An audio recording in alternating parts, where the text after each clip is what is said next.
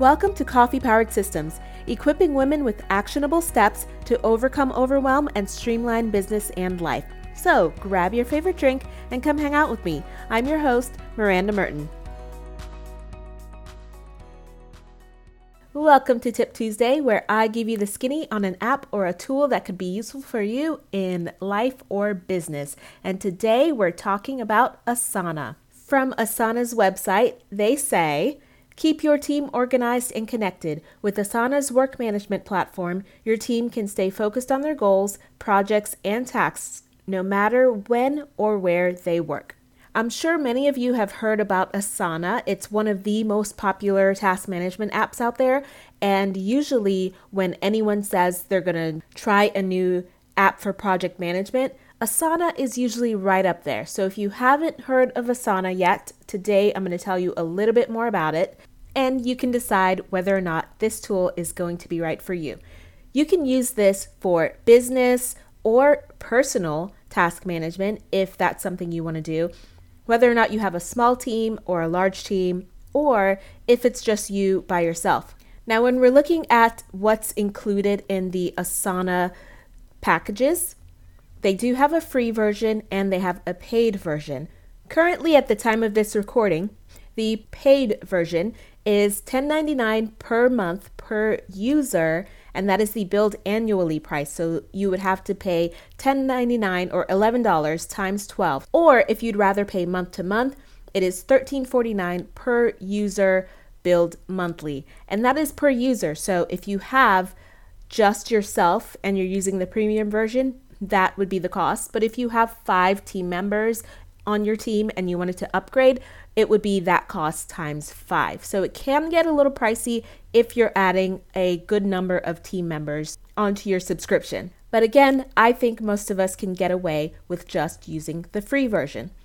The free version includes tasks with different views. So you can have a list view, which is what you would typically see in like maybe a spreadsheet a board view, which is what you would see looking at a Trello board. It's kind of like a Kanban board.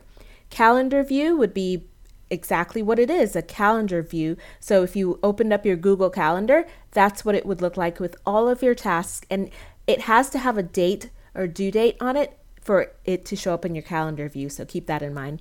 And you can also add assignees and due dates and make those due dates recurring. Now, you can collaborate with up to 15 teammates on the free version, so if you don't need the extra features, you can still use it for small teams. The premium version includes things like Timeline, which is a Gantt chart view, advanced search and reporting, custom fields, unlimited free guests, forms, rules, and milestones. When I first started looking into Asana, I didn't really get it I didn't understand how to use it exactly, but after I played around with it a little bit more, it got easier and I began to understand how to use it. So now I do use Asana for personal and business.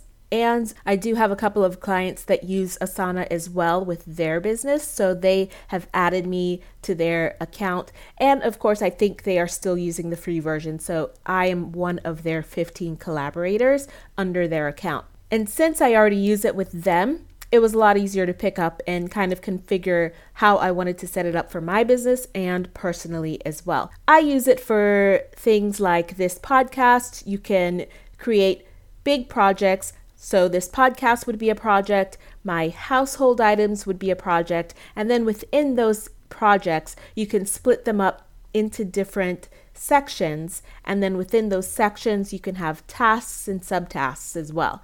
So, for household, maybe I might have the kids as a section, the pets as a section, cleaning. I actually don't use it for cleaning, but you could use it for cleaning. And for business, I have you know, this podcast, my website, those are separate projects. And then within those projects, I have different sections and tasks that I can do for that.